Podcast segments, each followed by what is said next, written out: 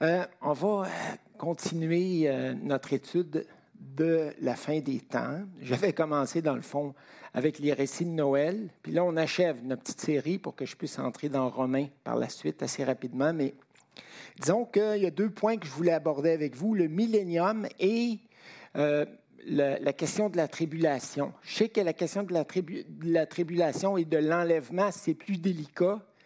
Euh, je sais qu'il y en a qui sont très, très euh, attachés à leur position, mais je vais essayer d'apporter ça avec le plus de délicatesse possible et ne pas euh, vous imposer ma, nouvelle compréhension des choses, mais car dans l'eschatologie, les choses ne sont pas tranchées au couteau.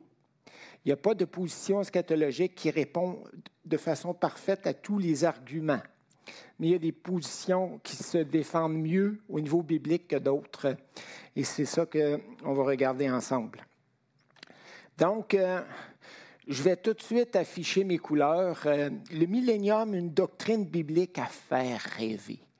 Je me suis dit, comment je pourrais commencer ma, réflexion ce matin? Mais moi, ça me fait rêver, le millénium, de penser que Jésus va venir établir un règne de mille ans ou de longue durée, peu importe, sur la terre, et qui va venir établir la paix, la justice, que les, qu'il n'y aura plus d'exploitation, qu'il n'y aura plus de corruption et, et qui va régner de façon sévère, avec une verge de fer, mais aussi avec la miséricorde qu'on lui connaît, avec l'amour et la sagesse qu'on lui connaît également, ça me fait rêver.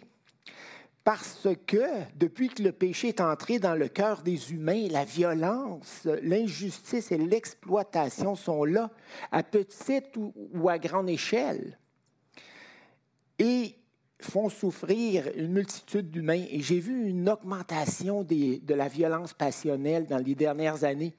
On a fait quelques voyages au Guatemala et je peux vous dire que là-bas, quand tu ouvrais le journal du jour, là, c'était meurtre, meurtre, meurtre, meurtre.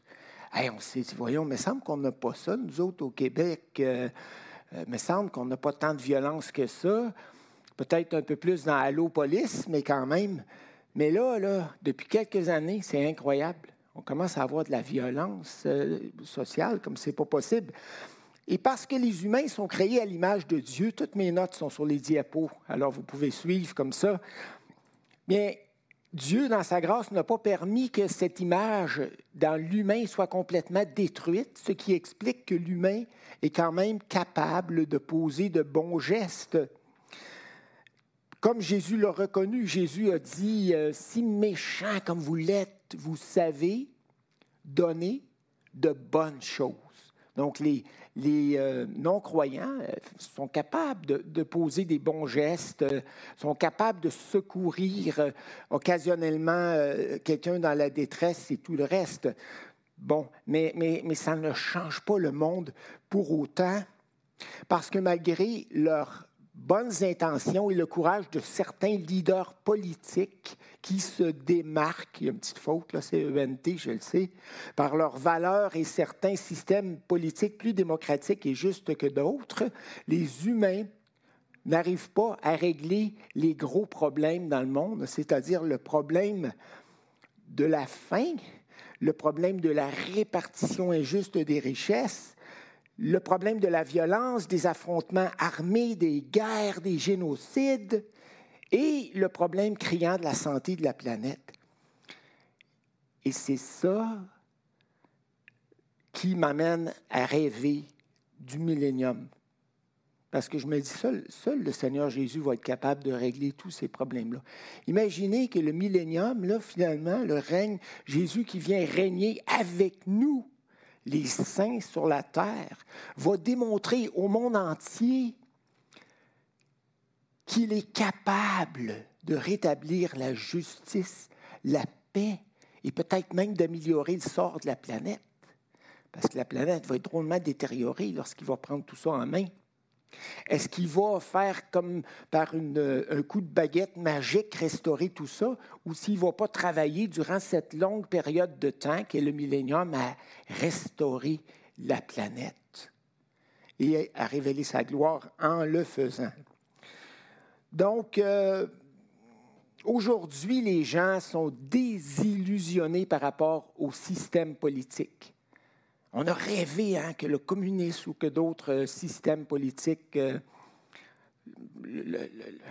le, socialisme ou quoi que ce soit, régleraient les problèmes.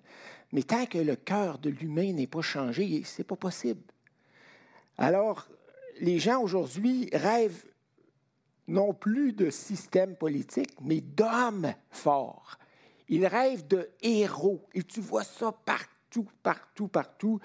Les hommes cherchent des leaders forts. Pourquoi pensez-vous que les leaders euh, euh, français, des fois qui n'ont pas d'allure ou, ou, américains ou autres, mais qui sont des personnalités très, très fortes, sont appréciés par la population parce que les gens se disent il faut absolument qu'un homme fort, qu'un homme politique fort là, vienne rétablir de l'ordre dans la cabane. Oui, mais est-ce que ce n'est pas de s'illusionner et de mettre trop de confiance dans un humain?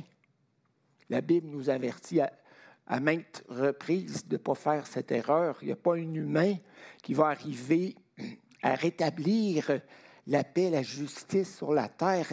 Mais il y en a un qui va essayer en particulier, c'est l'Antichrist.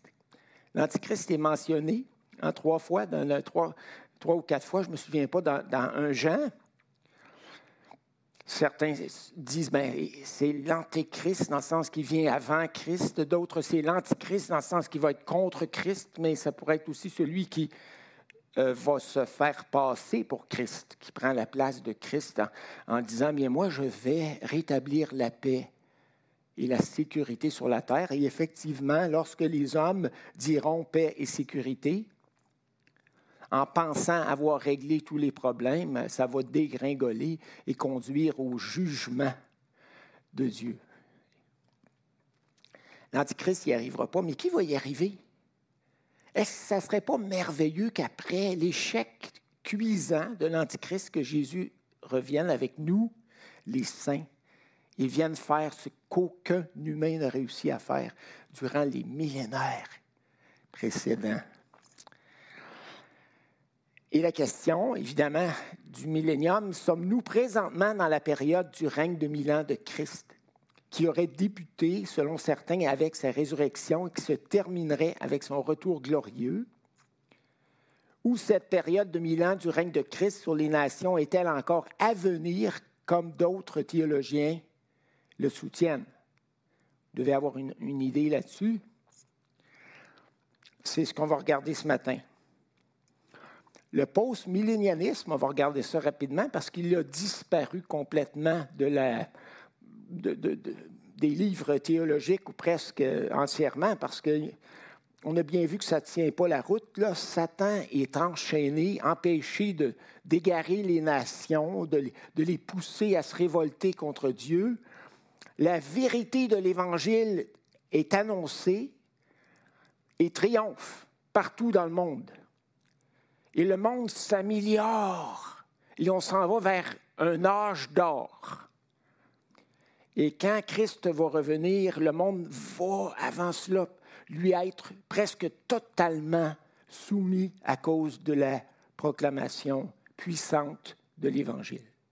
Non, mais ça, c'est, je ne vous dis pas que je crois ça. Ça, c'est la position post-mille. Est-ce que vous croyez ça? Satan a été défait à la croix et se trouve maintenant enchaîné et empêché de séduire les nations jusqu'au retour glorieux du Seigneur. Bon, c'est ce que je viens de dire en devançant ma diapo. Le post-millénarisme, a connu une grande popularité à partir du moment où l'empereur romain Constantin s'est lui-même converti au christianisme en 312 après Jésus-Christ. Parce que là, on s'est dit, si l'empereur lui-même décrète le christianisme comme religion d'État, ça veut dire que le christianisme va se répandre dans le monde entier et qu'il va changer le monde entier pour le mieux et que le, le règne de Christ va s'établir de cette façon un peu partout dans le monde. Et le christianisme, effectivement, a continué de se répandre dans les siècles suivants, partout dans le monde. De telle sorte que cette euh, première position, le post 1000, a duré de Constantin euh, jusqu'à la fin du Moyen Âge. Parce qu'à la fin du Moyen Âge, avec la Renaissance, les, humains ont commencé à remettre en question l'autorité de l'Église, sa puissance, sa légitimité et tout le reste. Donc, euh, là, tout a été un peu remis en doute à partir de cette période-là. Mais le post-1000 a connu un regain de popularité dans la deuxième partie du 19e siècle, durant laquelle les organisations missionnaires chrétiennes ont accompli un gigantesque travail au niveau évangélisation et travail humanitaire. Mais le revers est arrivé au 20e siècle avec, comme vous le savez, ces guerres, ces atrocités, des millions et des millions de morts. Et là, les gens dit, ouais, le post-1000, ouais, peut-être que le règne de Christ n'est pas tout à fait établi sur la terre encore. Mais pas, n'est pas sur la base de l'actualité ou de l'histoire qu'on devrait juger d'une doctrine, mais sur la base de son, de son fondement biblique. Alors, quels sont les textes bibliques qui étaient utilisés pour euh, euh, démontrer le post-1000? Ben, il y avait des textes euh, comme le, psaume 47, et je vais juste en mentionner un à cause du temps. Là un psaume royal, considéré messianique par les prémiles, ceux qui croient au règne terrestre de mille ans de Jésus sur la terre.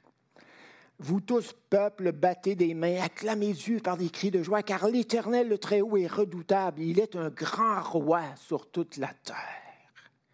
Dieu monte au milieu des acclamations, l'Éternel s'avance au son du corps, car Dieu est roi sur toute la terre.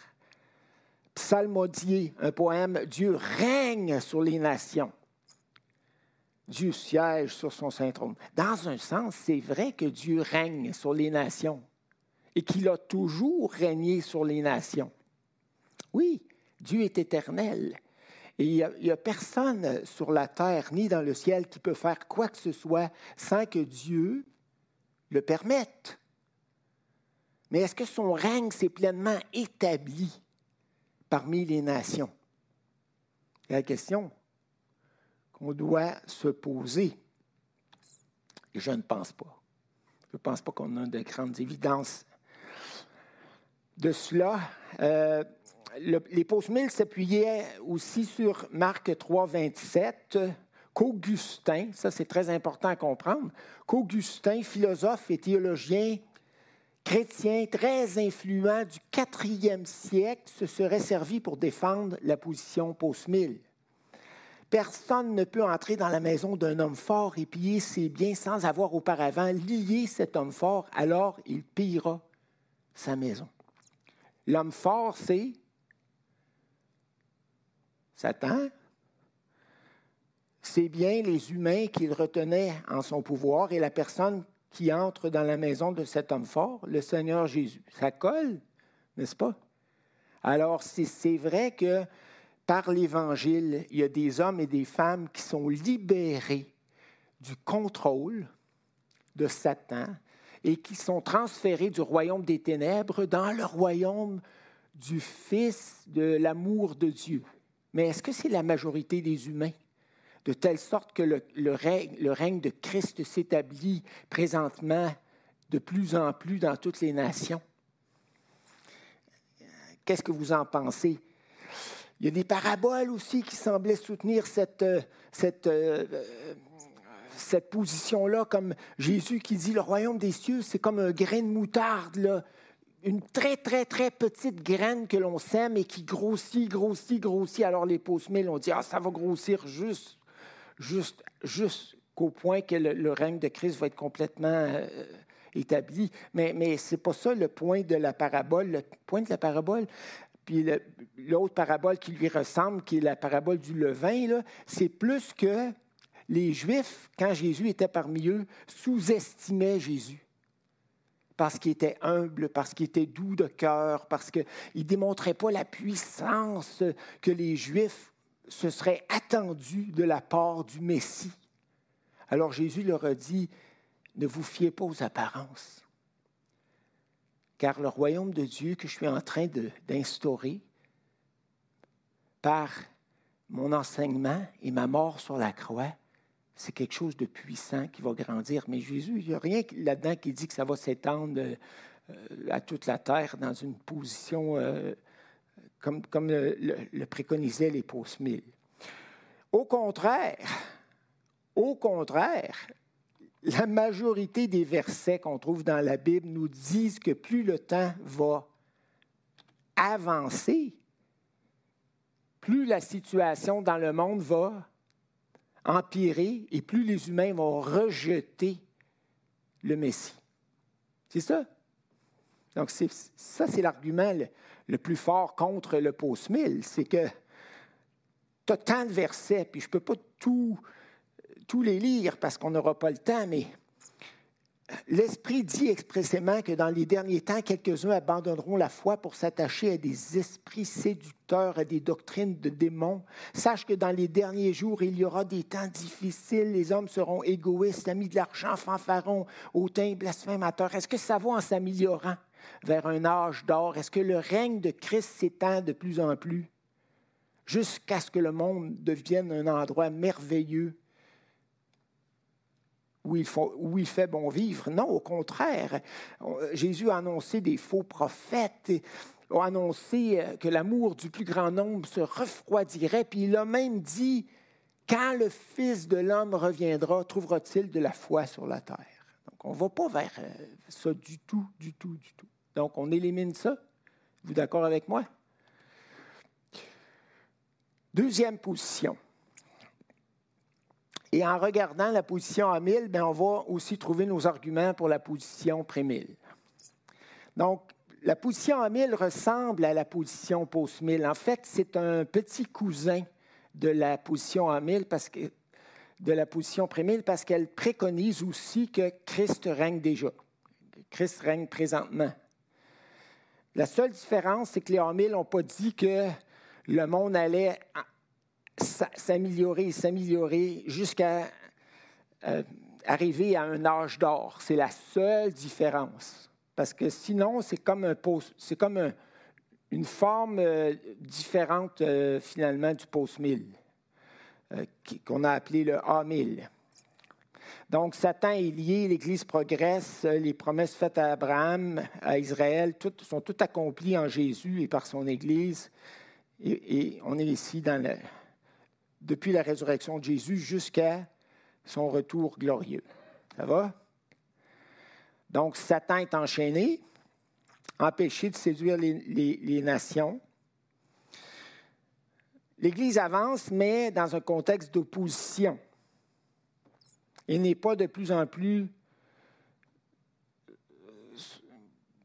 soumise à Christ. Et le monde n'est pas et le monde n'est pas de plus en plus soumis à Christ. On s'entend? Ça va bien?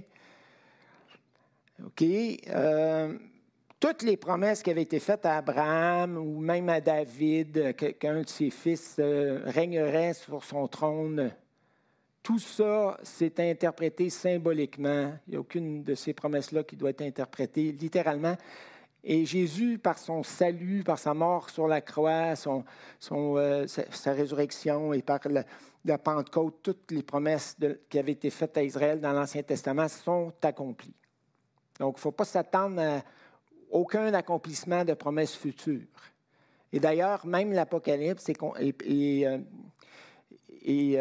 euh, considéré par la plupart des, des amillénaristes comme rapportant des faits accomplis ou décrivant, si vous voulez, des cycles qui se répètent à travers l'histoire de l'Église.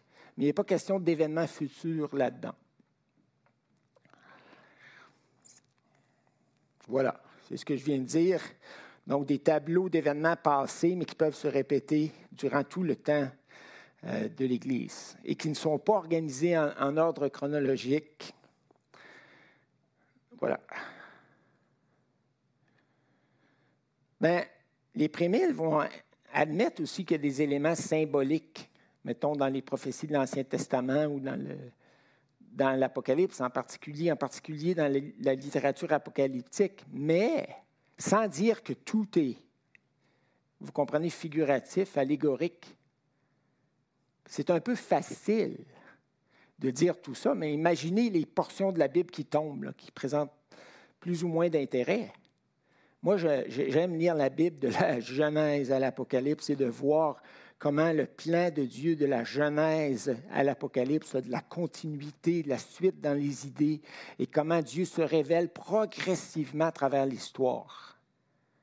Plutôt que de sacrifier une grosse portion finalement de, tout ce que Dieu avait révélé, puis on ne sait pas trop à quoi ça sert, peut-être à certaines leçons morales, mais euh, donc euh,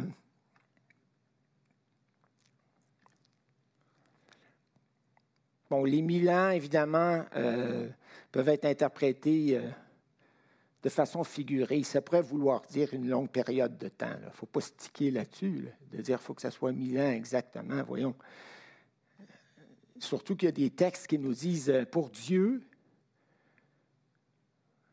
mille ans, c'est comme un jour. Bon, pourquoi ça ne pourrait pas vouloir dire une grande période de temps? Ça, c'est pas vraiment un problème.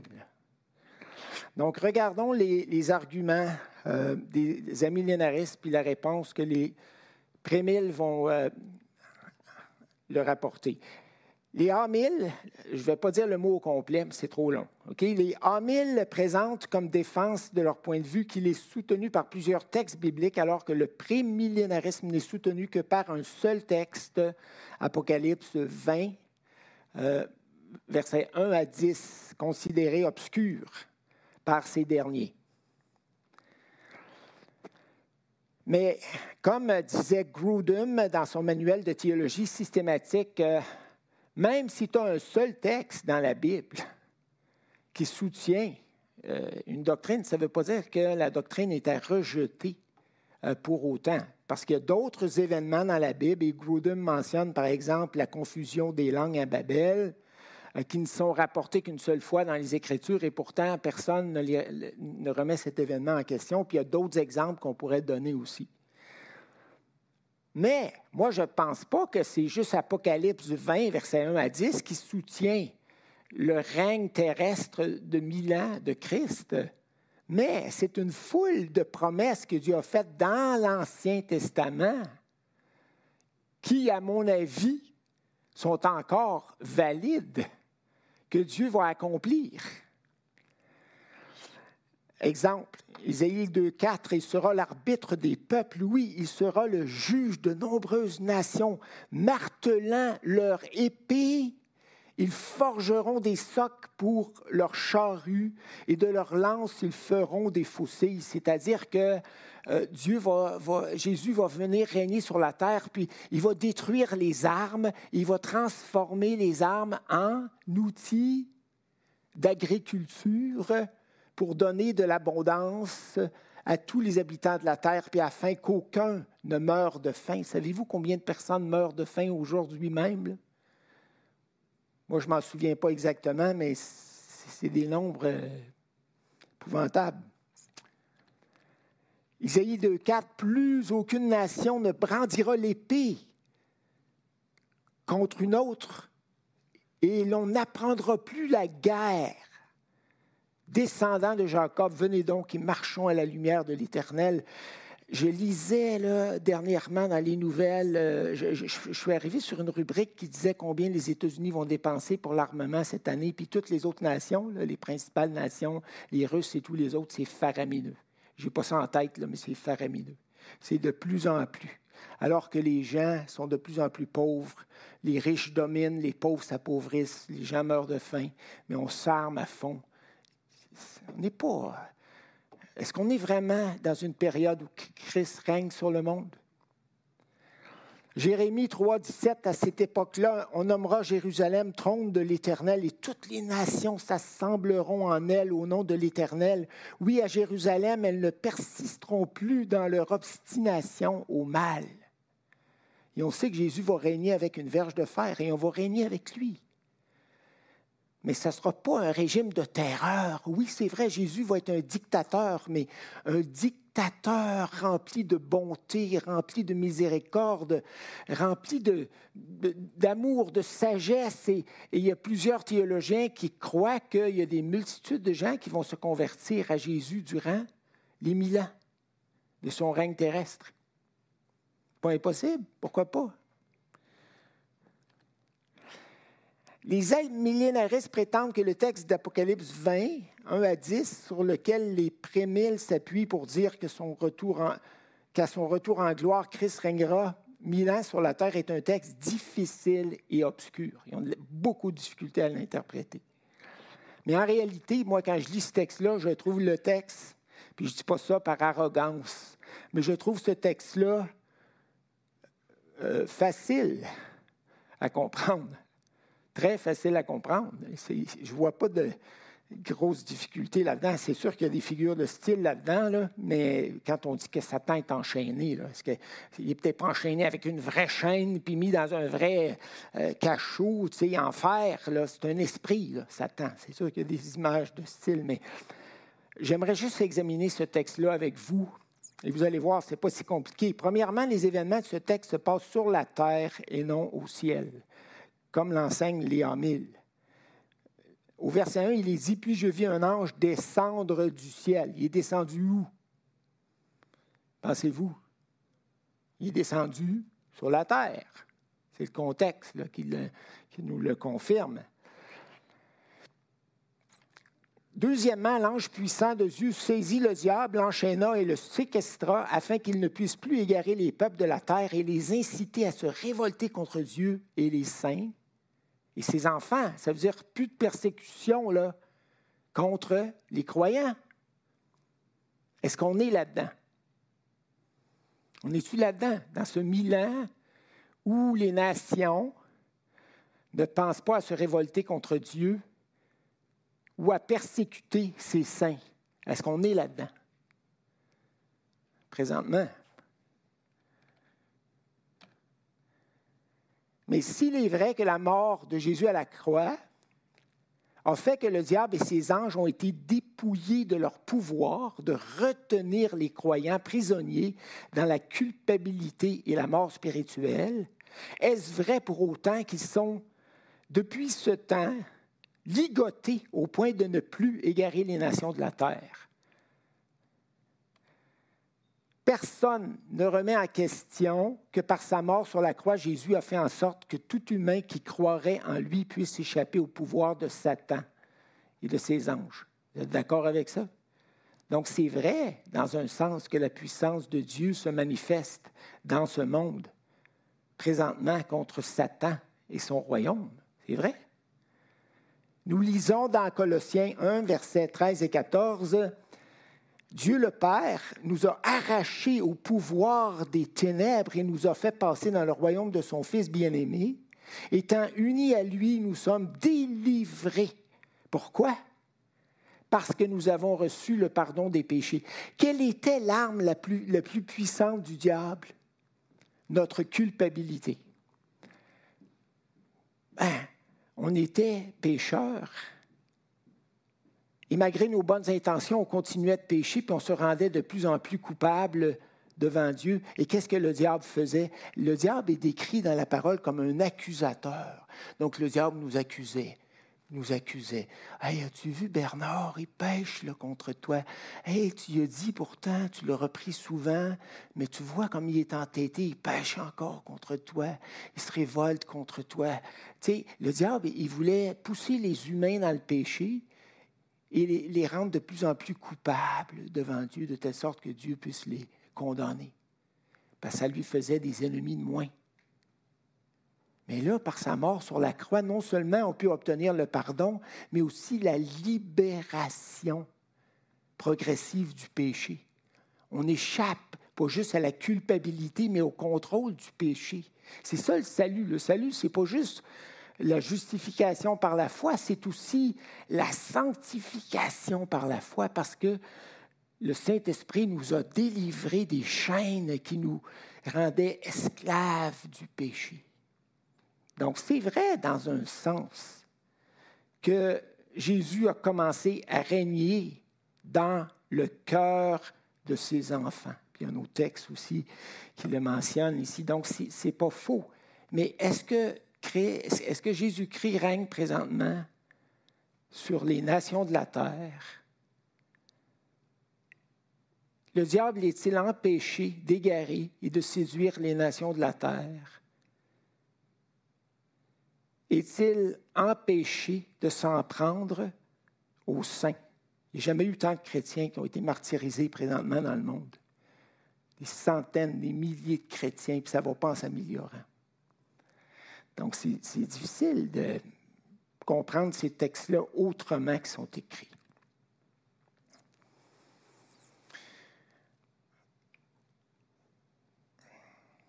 Voilà.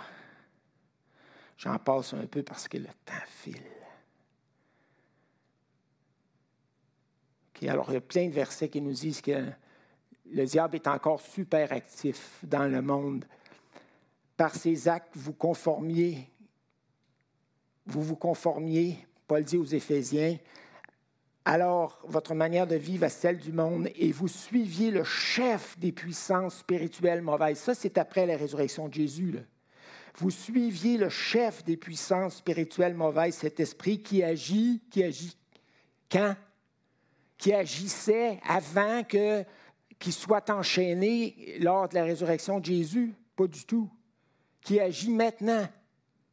Qui agissait et qui agit encore dans les hommes rebelles à Dieu, c'est-à-dire qui pousse encore les humains à se rebeller contre Dieu. Donc,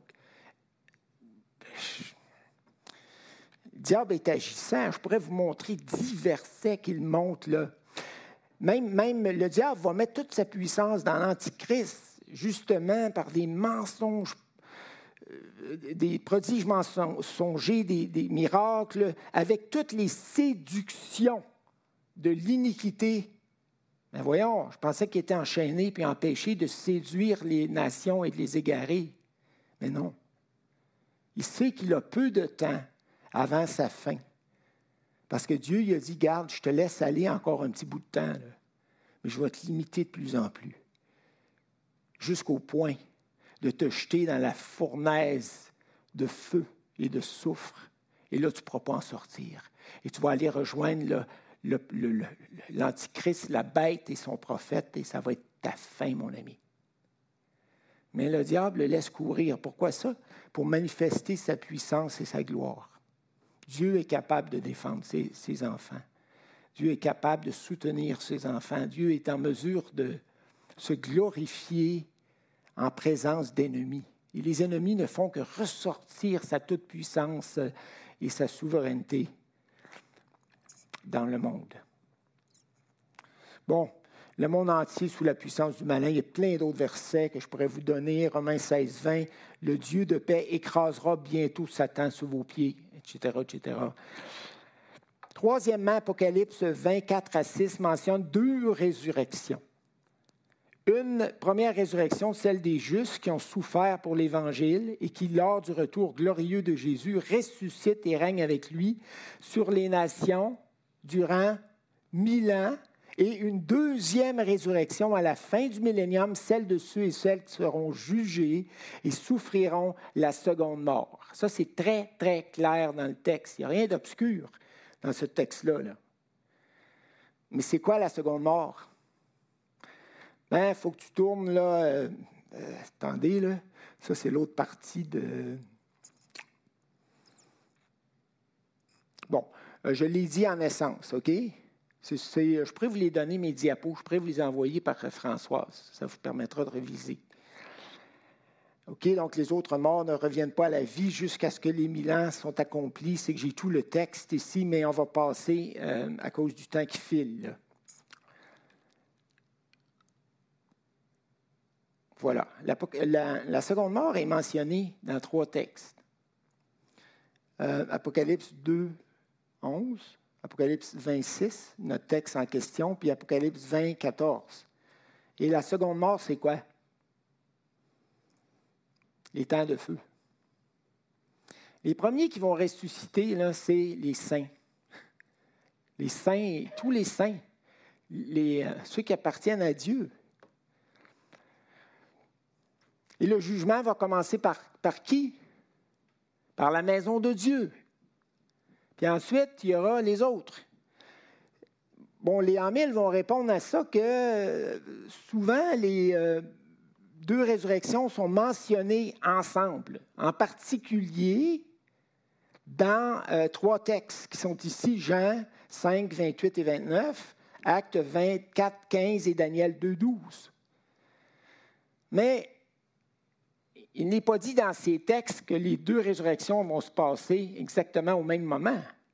C'est dit que dans une certaine période de l'histoire, certains vont ressusciter pour la vie, puis d'autres pour euh, la mort éternelle.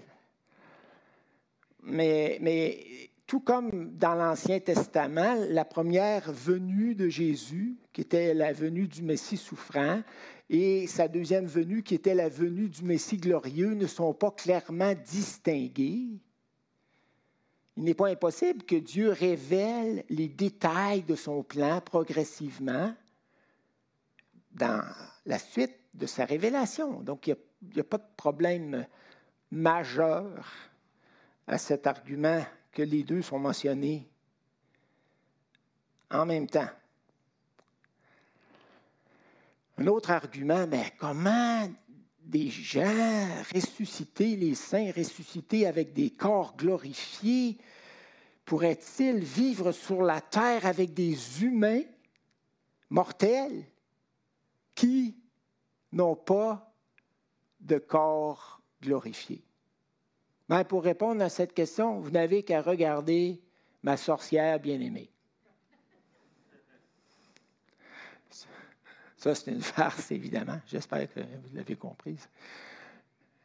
Mais quand même, Jésus a vécu, euh, bon, il n'était pas dans son état glorifié, mais il a vécu avec ses disciples dans une parfaite sainteté. Euh, puis après sa résurrection, il est apparu une quarantaine de jours à ses disciples. Il y a des anges qui viennent euh, envoyés par Dieu sur la terre. dans notre contexte, je pense pas que il ne faut pas limiter Dieu, voyez-vous, dans sa capacité de faire les choses. Je pense qu'on peut être euh, dans nos corps glorifiés, être invincible, immortel, rempli d'amour pour les humains terrestres qui vont être là sur la terre. Vous comprenez? Il y a des choses. Moi, moi je, réfléchis à tout ça, puis je me dis, il y a des choses que je comprends là-dedans, puis il y a d'autres choses que je ne comprends pas pleinement, mais ça me fascine et ça me fait rêver parce que je pense d'une part que c'est solidement appuyé par les Écritures, mais je ne vais pas me battre à mort avec vous là-dessus. Autrefois, malheureusement, chez les évangéliques, les évangéliques euh, qui étaient de, confession en euh, engageait des, discussions féroces avec ceux qui étaient de, confession prémille et, et, ça a créé des divisions dans les églises. Mais je pense que ça, ça ne serait pas intelligent. Il faut se respecter, même si on ne pense pas tous la même chose, mais on est tous appelés à réfléchir. Moi, mon idée, ce n'est pas de vous imposer mon point de vue. Vous allez peut-être dire, ben Bernard, il croit pas mal fort, il pousse. Ben, il pousse parce qu'il est convaincu, mais, mais il ne vous impose rien. Et si vous me dites, ben moi, non, moi j'aime mieux le A1000, ben c'est correct, mais réfléchis. Réfléchis à, l'option qui est la mieux soutenue par les Écritures, parce que c'est ça le point. Le point, ce n'est pas de défendre une doctrine à tout prix, c'est de savoir est-ce que ta doctrine est soutenue de façon solide par les Écritures ou non? Parce qu'il y a des gens qui s'attachent à la tradition. Oh, moi, j'ai été élevé là-dedans, donc je suis attaché à ça. Un peu comme les Anglais qui s'étaient attachés à la version de la Bible euh, euh, King James, là, puis pour eux autres, c'était les, manuscrits inspirés, tout ça. puis là, quand il a été question de changer de Bible dans leur Église, ça a fait tout un tollé, toute une... Bon, regarde, on devrait aimer la parole, être de ceux qui scrutent la parole, qui l'étudient, qui cherchent à mieux la comprendre. D'accord?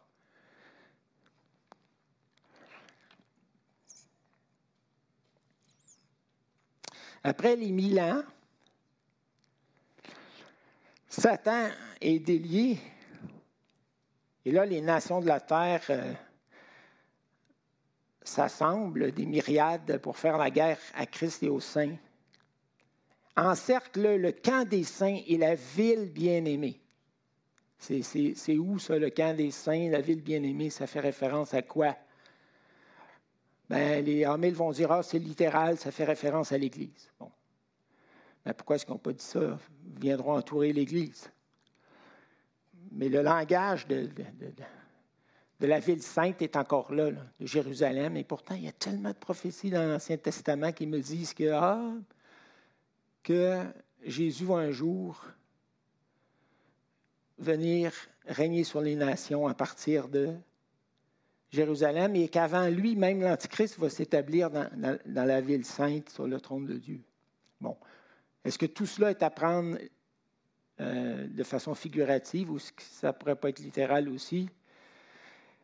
Écoutez, il y a certaines choses dans l'Ancien Testament, des prophéties qui ont été accomplies par le salut éternel de Jésus-Christ, par le sacrifice de Jésus à la croix.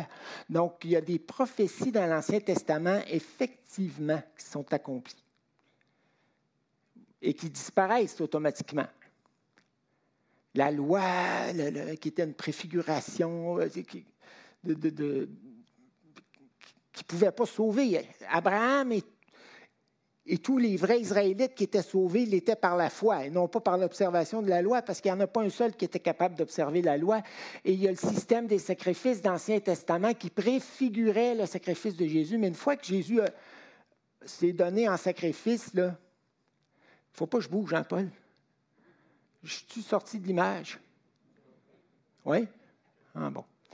Je vais être sage comme une image. Je ne vais pas bouger. Trop tard. Il y, a des, éléments de l'Ancien Testament qui ont disparu parce qu'ils ont été accomplis. On s'entend? Mais est-ce que parce que Jésus est mort à la croix et que euh, la, nouvelle alliance qui avait été prophétisée dans l'Ancien Testament a été inaugurée à la Pentecôte, est-ce que ça veut dire que toutes les promesses que Dieu avait faites à Abraham, à David et à son peuple, et qui sont répétées, répétées, répétées par les prophètes, ont automatiquement disparu? Ben non. Voyez-vous, c'est là que moi, je me dis, attends un peu, avant de sacrifier une grosse partie de la, des Écritures et d'interpréter tout de façon allégorique, pensons-y deux fois. Bon, pense qu'il va falloir arrêter. Ah, il y a tellement de choses.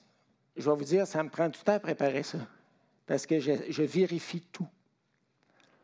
Et sûrement que Marc va me, revenir et va dire ben Bernard, tu n'as pas pensé à ci et à ça. Mais, parce que Marc est, beaucoup plus euh, méticuleux que moi encore. non, mais je l'apprécie beaucoup, Marc, pour ça, parce qu'il y a un souci vraiment d'être fidèle aux Écritures. Alors, euh, voilà on a le droit de s'encourager de temps en temps, non? Bon, super, c'est pas de la flatterie.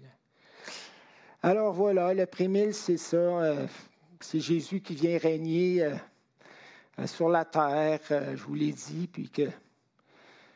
Et bon, je viens de vous résumer, dans le fond, mes diapos, parce que je les savais par cœur. Donc, on a terminé, en fin de compte. Ah, je vais juste finir par ça ici. Les Amils ont questionné l'utilité d'un règne terrestre de Christ, mais les prémiles de répondre qu'en plus d'être un merveilleux accomplissement des promesses faites à Abraham et à David, le millénium sera une occasion de plus où Dieu révélera aux nations de la terre son amour, sa justice, sa sagesse, et plusieurs pensent que de nombreux humains se convertiront à Jésus durant cette période. De plus, Satan étant lié, les humains pourront mieux comprendre que le mal vient de leur propre cœur. Parce que des humains qui accusent Satan à chaque fois qu'ils pêchent, là, Ah, Satan m'a fait euh, faire ceci, faire cela. J'ai connu un gars qui avait un gros problème de, crème glacée. Il se levait la nuit, puis euh, sa femme avait acheté un 2 litres de crème glacée, puis il passait à travers durant son insomnie. Puis là, quand sa femme le confrontait le matin, il disait oh, chérie, le, démon de la crème glacée s'est emparé de moi encore cette nuit. Puis, bon. Aussi, une lecture complète de la Bible, de la Genèse à l'Apocalypse, nous montre clairement que Dieu révèle sa gloire et ses desseins de façon progressive aux humains. Il n'est donc aucunement surprenant que Dieu précise ce qu'il entend faire en cours de route, comme dans Apocalypse. Et, là, il y a tellement des beaux versets. Relisez Isaïe 11, par exemple, qu'on n'a pas le temps de lire à ce, moment-ci, mais quel beau verset qui nous parle de ce, règne euh, millénial terrestre de Christ. Ça va être quelque chose à faire rêver. Ça me ramène à ma première diapo. Quand je pense au millénium, savez-vous, je me dis, waouh, j'ai hâte. J'ai hâte de voir Jésus qui va euh, agir avec sagesse, avec amour, avec, euh, qui va faire ça qu'aucun humain n'a réussi à faire avant lui, malgré toutes leurs bonnes intentions. Chaque année, Radio-Canada publie les statistiques de la pauvreté qui augmente dans le monde, des gens qui meurent de faim, de la violence et de tout ça. Les humains savent ce qui est bien, mais ils n'arrivent pas à le faire. Et savez-vous pourquoi? On termine avec ça. Pourquoi? Parce que leur cœur n'est pas transformé. Et tant que le cœur des humains ne va pas être transformé, ça ne va pas aller en s'améliorant.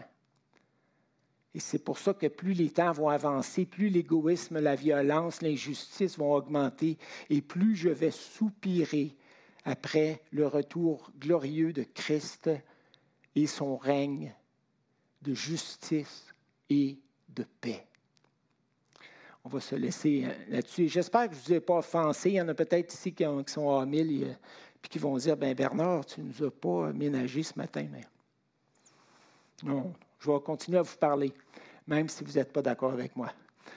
Merci Seigneur pour ton amour, merci pour les Écritures, merci pour ta grâce, merci pour, euh, Seigneur, les plans merveilleux, les dessins merveilleux que tu as faits, et Seigneur, qui vont nous permettre de te connaître encore mieux dans ta gloire, dans ta puissance, dans ton amour et dans ta sagesse. Et Seigneur, euh, que, Seigneur, euh, les Écritures soient une espérance pour nous, nourrissent notre espérance, que toi seul, Seigneur, toi seul pourras satisfaire pleinement nos cœurs et, euh, Seigneur, faire de grandes choses en ce monde. En ton nom précieux. Amen.